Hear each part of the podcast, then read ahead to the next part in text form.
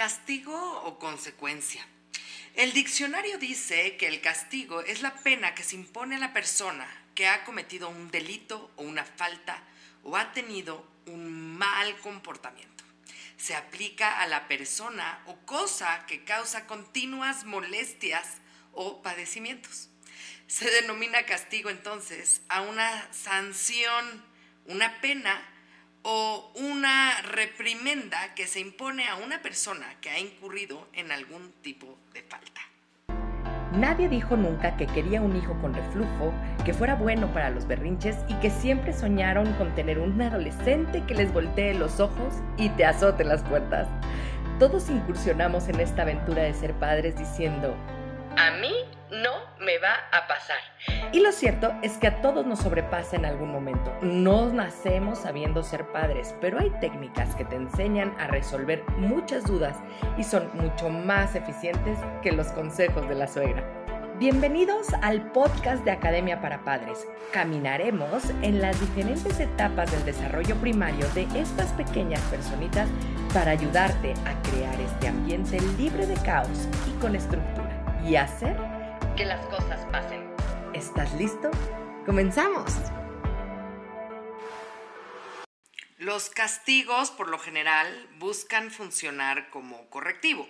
Me he dado cuenta con los años que el castigar a alguien es quitarle algo que le gusta para imponer la jerarquía. Por ejemplo, como castigo por haberme escapado de la clase, mis padres no me dejarán salir con mis amigos por un mes. Existen múltiples castigos. A nivel familiar, el castigo puede ser un regaño oral o alguna prohibición impuesta por una figura de autoridad, como el papá o la mamá. Como les expliqué hace rato, como se trata de quitarle algo que le gusta al castigado, los castigos familiares suelen ser acompañados de desprecio, humillación. Hay quienes aplican la ley del hielo, insultos, resaltar los errores de tal manera que el castigado puede quedar destrozado. Aunque la violencia física ya no es avalada por el consenso social, pero el cinturón lo conocimos muchos. El castigo es un elemento de gran relevancia en la etapa de crianza de un individuo. La verdad es que puede acarrearle una serie de limitaciones o abrirle puertas. Según los padres que dicen que ellos recibieron golpes o castigos y siguen vivos, todo depende del grado de severidad y de justicia con el que se apliquen las reprimiendas. Cuando un ser vivo, sano, recibe un ataque físico, no existe la posibilidad de que sienta algo positivo, la verdad.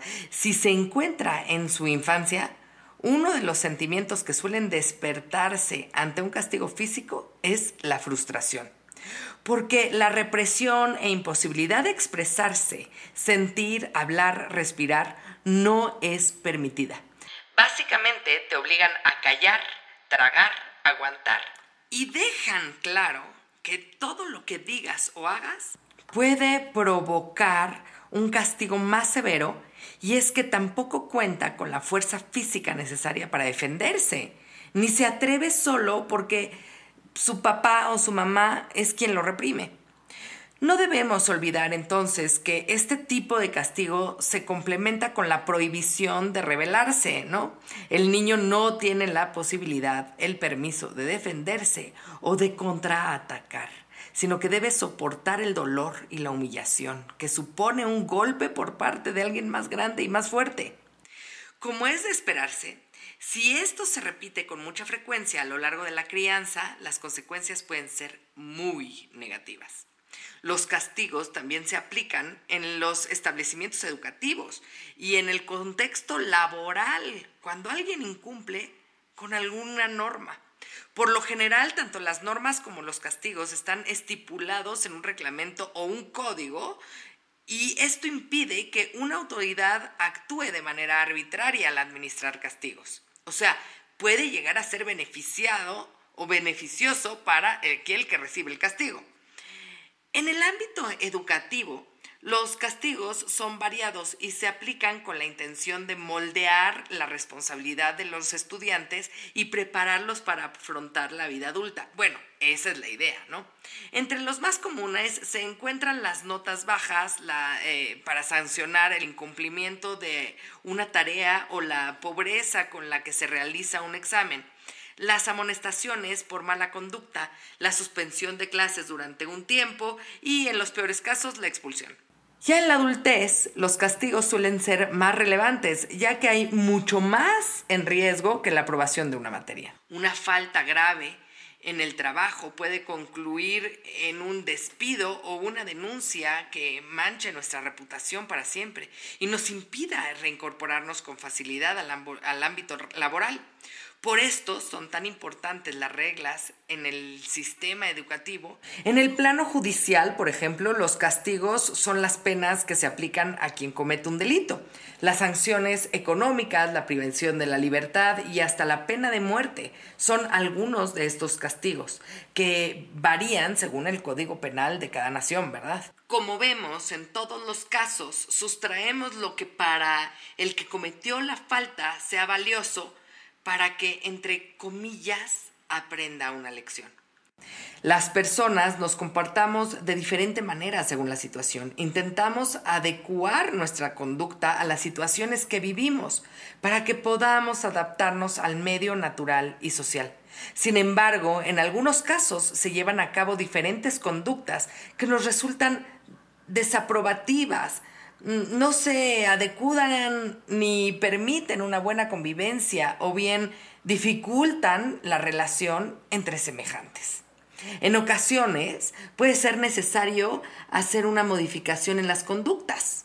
Dos de los procedimientos más básicos a la hora de modificar conductas, especialmente a la hora de disminuir su frecuencia, son el castigo positivo y el castigo negativo.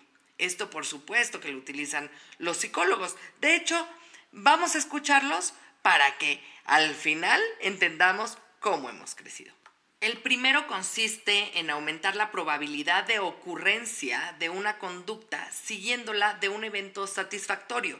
Por ejemplo, felicitar a un hijo por las buenas calificaciones obtenidas en un examen fomentaría su posterior esfuerzo en el estudio. ¿Ok? El segundo se trata del aumento de la probabilidad de aparición de conductas que detienen eventos desagradables. Por ejemplo, en el caso de una persona con claustrofobia, subir por las escaleras en vez del ascensor para evitar la ansiedad tendría que repetirse. Las conductas reforzadas positivamente se aprenden y mantienen mejor en el tiempo. Pero no cualquier reforzamiento es útil. Hay que saber elegirlos bien, dependiendo de cada caso, para que se adapten a las necesidades del plan y no vayan en contra de su propia lógica. ¿Cómo emplear correctamente los reforzadores? Bueno, pues en primer lugar se deben escoger adecuadamente, ¿verdad? Debemos tener en cuenta que deben ser proporcionales al esfuerzo de la conducta a desarrollar. Es preferible que sea reforzada por la propia persona y sea el ambiente quien refuerce el momento preciso que se obtuvo el resultado deseado. Es decir, el niño hace algo y todo el mundo le hace fiesta. Para su consolidación y mantenimiento a largo plazo, es preferible que este intervalo aumente de forma progresiva. Quiere decir que de este modo poco a poco se va desprendiendo menos de ese plan de reforzamiento hasta que la conducta ya queda asimilada y forma parte de los propios hábitos de la persona. También existe el moldeamiento. El moldeamiento refiere al reforzamiento por pequeños pasos que llevan a la conducta deseada. Un ejemplo es el aprendizaje de la escritura. No aprendemos directamente a escribir oraciones, sino que primero conocemos las letras, practicamos caligrafía, asociamos letras eh, formando tal vez las sílabas o las palabras. Para una buena aplicación del moldeamiento se debe poder concretar tanto la conducta final como la conducta inicial, los pasos a seguir durante el proceso y el ritmo del progreso. Lo podemos notar de manera clara en la lectoescritura, por ejemplo, y las matemáticas enseñadas, sobre todo, de manera tradicional. El aprendizaje por modelos es también conocido como moldeado o aprendizaje por imitación. Se adquiere por medio de la observación del comportamiento de otra persona. Tratará de imitarlo siempre que se desee el mismo refuerzo.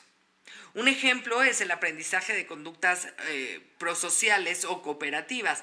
El proceso de moldeado consta de una fase de aprendizaje y otra de ejecución. Así se pueden dar con mayor o menor eficacia en función de variables como las características del modelo, por ejemplo, de la observación, del observador y de la situación. En la primera fase puede ser la motivación, la calidad de la ejecución y la generalización. Básicamente, como hemos crecido en las escuelas y la vida cotidiana, o sea, realmente hemos vivido por medio de este modelaje. Pero fíjense que existen técnicas para la reducción y la eliminación de conductas. Existe, por ejemplo, la técnica de la extinción. la extinción consiste en retirar los refuerzos que previamente sostenían una conducta. De este modo, se inicia un proceso gradual de debilitación de la misma hasta que termina por desaparecer. Según esto, ¿verdad? Aquí viene el castigo hecho y derecho. Primero te doy y luego te quito. ¿Qué tal? Por ejemplo, un profesor que atiende a los niños sin que pregunten, sin levantar la mano en clase, cuando decida prestar atención únicamente a los que cumplen las reglas establecidas, disminuirá las conductas de hablar de forma espontánea de sus alumnos. O bueno, eso es lo que se espera.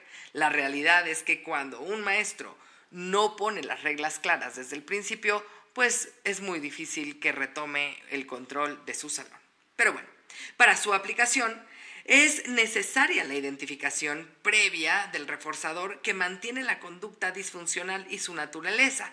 No basta nada más con eliminar cualquier reforzador que acompañe la conducta, sino aquel que la está manteniendo. ¿Estamos de acuerdo? Bueno, hay que tener en cuenta que en ocasiones la conducta indeseada puede verse incrementada inicialmente en el proceso. Este incremento puede mantenerse durante largos periodos de tiempo, especialmente si la conducta fue mantenida por el reforzador intermitente, lo que supone una mayor resistencia a la extinción, o sea, a la eliminación de esta conducta. Pero posteriormente se debilitará hasta quedar eliminada. O sea, hay que ir de poco a poco porque no se pusieron las líneas claras desde el principio. Bueno, pues también hay otra técnica que se llama la saciación. La saciación es una técnica contraria a la privación, que entonces consiste en atascar al niño de lo que le gusta para entonces lograr que se arte y no lo quiera más. Quiero verlo, por favor. Pues por eso no funciona. Pueden distinguirse dos modalidades en esta técnica. La sasación del, estímulo y la sasación de la respuesta. Para aplicarse es necesario, en primer lugar, detectar las conductas que no quieres que tengan, ¿verdad? Una vez que ya las identificaste y escogiste la, modalidad de sasación, tenemos que ofrecer una conducta alternativa a la persona para que la sustituya por la disfuncional y conseguir su mantenimiento. Ay, sí. Hasta ahora he hablado de lo que se hace comúnmente, ¿verdad?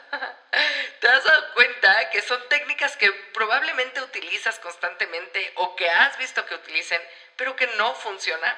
O funcionan por un rato, pero son seguramente las que te llevan a decir, pero si ya hice todo y este niño nada más no me hace caso.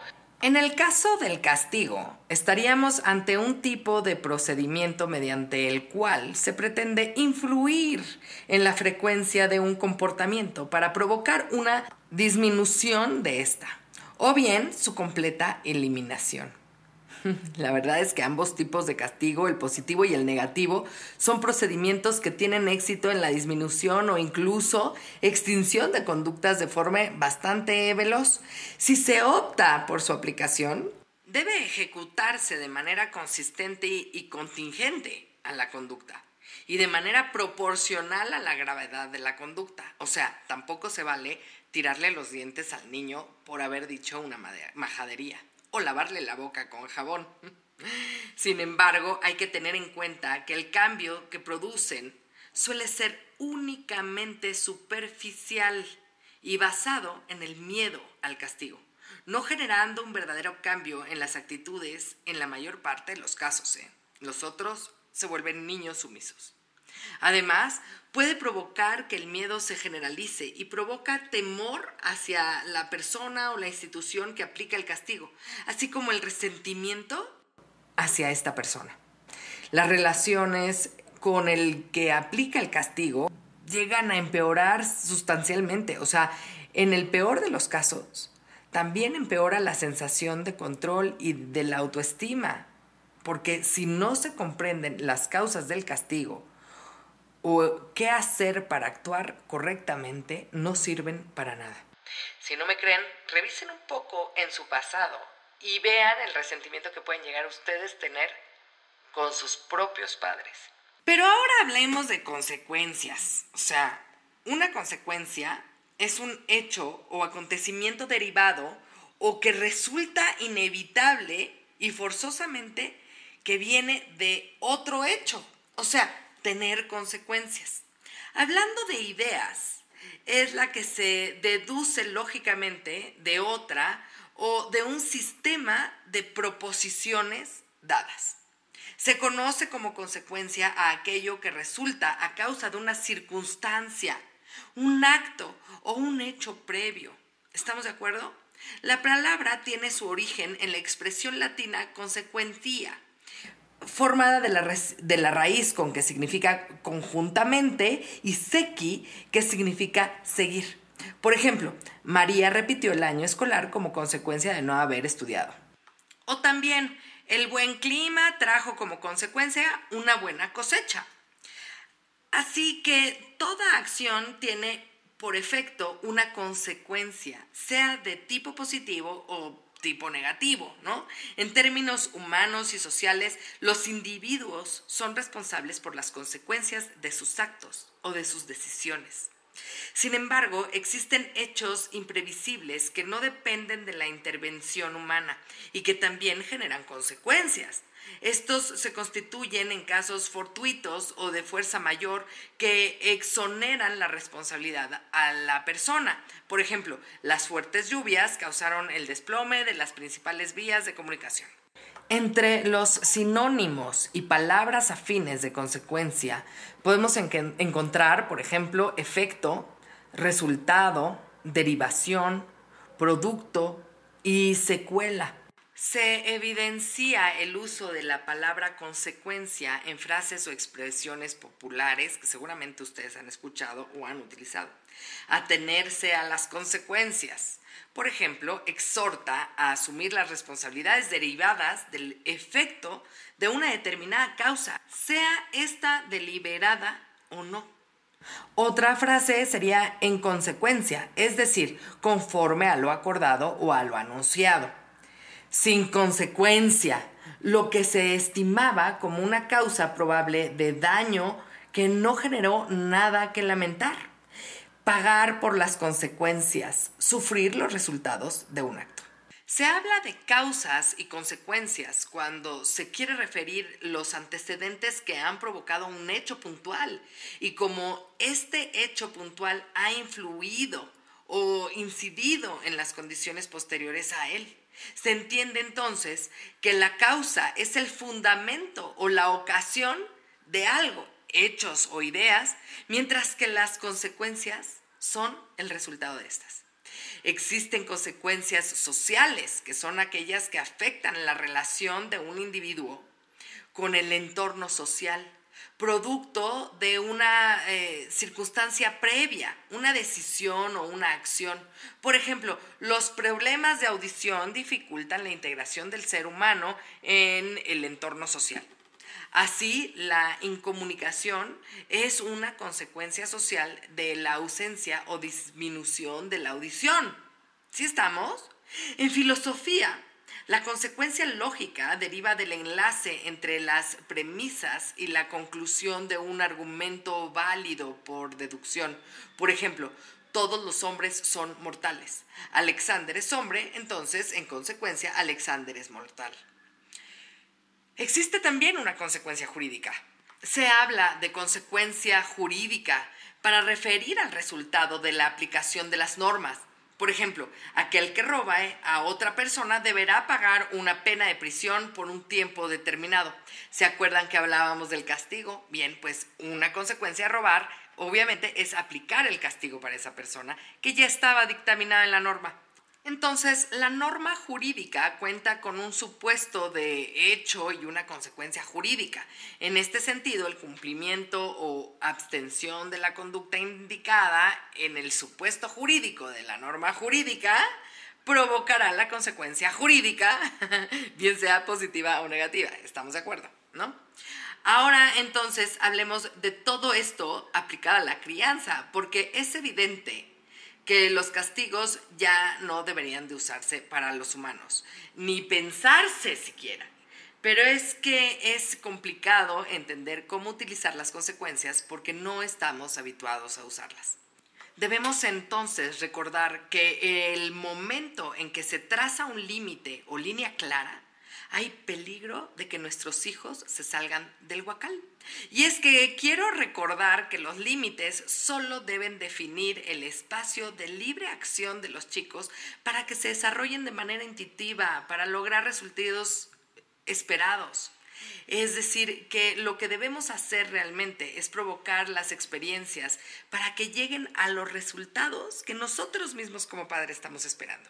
Y entonces que ellos mismos descubran lo que nosotros queremos que descubran y por qué no que nos muestren otras cosas que notaron en el camino. Esta parte que acabo de decir es de suma importancia, así que si necesitas regrésale para poner atención como debe ser. Bien, y es que después de los límites vienen las consecuencias, ¿correcto?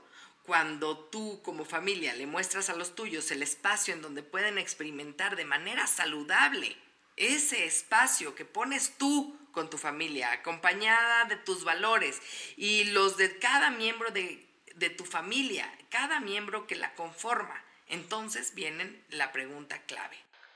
¿Y qué pasa si no se cumplen estos límites, reglas o líneas claras? Pues mira, cuando te hablaba de castigos fue fácil entender que cuando alguien no cumple con la ley, norma o regla del lugar, recibes un castigo porque generalmente esto se hace en lugares con muchas personas y no toman en cuenta los valores de cada quien, pero toman en cuenta la seguridad o el bienestar de la mayoría. Toman en cuenta el respeto pensando en el bienestar común.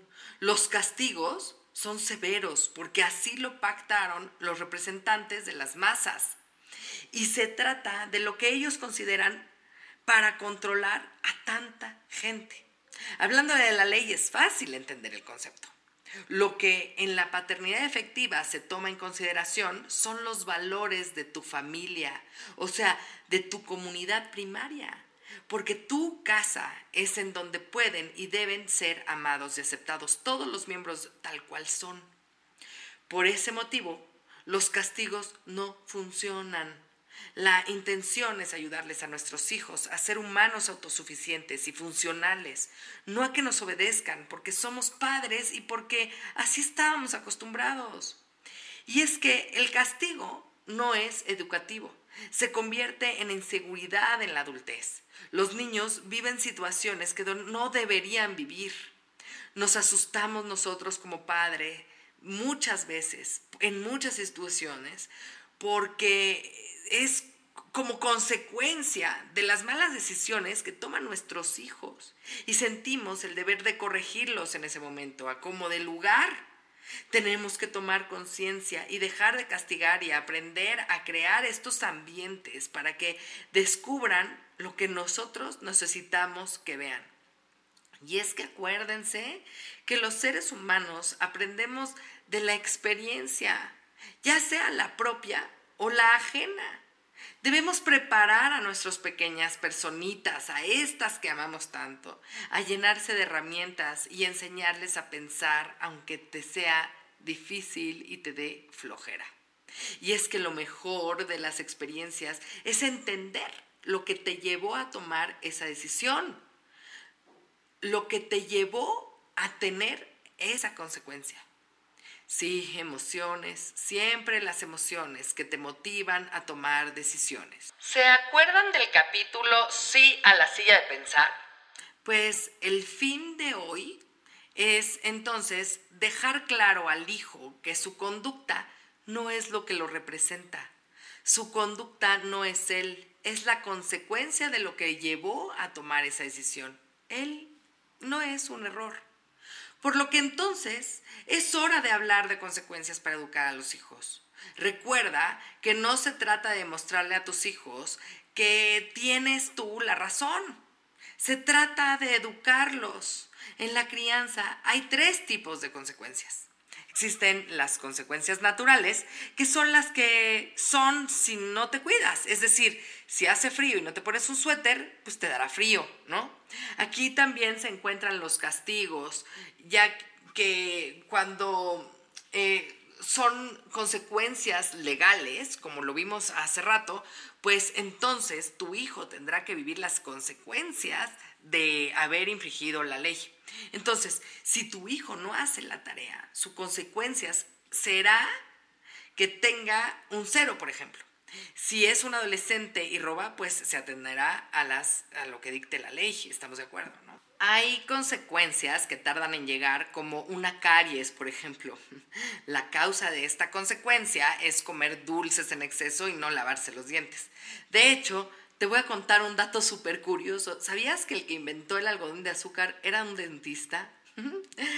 Así que bueno, si tú estás buscando qué hacer con este ejemplo, aquí se aplican consecuencias lógicas.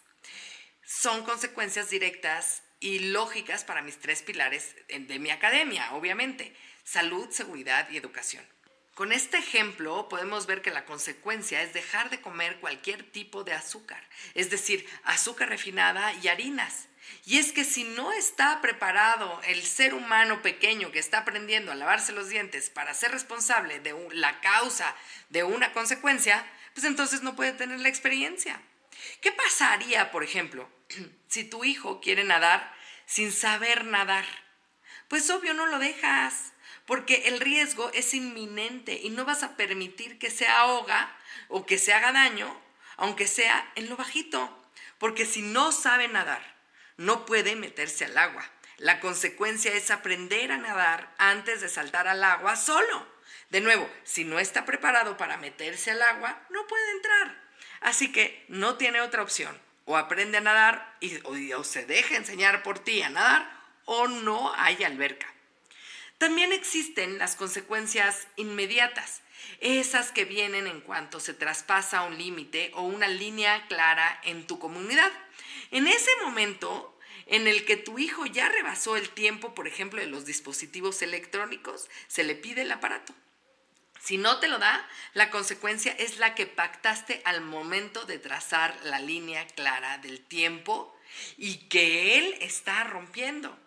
Debes entender que tu hijo no es tu esclavo, no debe obedecerte en todo lo que le pidas, pero sí debe cumplir con sus deberes. No es un robot que debe comportarse como tú exiges, sin antes guiarlo y explicarle y entender que es un individuo individual y que está en formación que se trata de pasarla bien en la vida, no llenarla de reglas por tu prisa o tus ganas de que estudien en tal escuela o que cumplan con tus deseos. Así que castigos en casa no. Ya hay suficientes afuera. ¿Consecuencias? Sí, por supuesto, para hacerlos responsables de sus emociones, de sus impulsos y enseñarles a pensar. Recuerda que yo ayudo a padres de familia perdidos en el caos, sin rumbo y desbordados de frustración familiar a poner orden y estructura en la crianza y en el día a día de sus vidas para así lograr armonía familiar y tiempo libre en menos de tres meses. Es hora de hacer que las cosas pasen. No esperes a que empeore y contáctame en mi página web www.emilichavesaumas.com. Muchas gracias por comenzar con tu camino al cambio. No dejes de compartir este canal para ayudar a los demás en su educación parental y su sanación propia. Me puedes encontrar en Facebook, Instagram y YouTube como emilyc.daumas y Academia para Padres. Únete a la comunidad para estar más cerca y poder complementar tu camino al orden y la estructura. Hasta la próxima.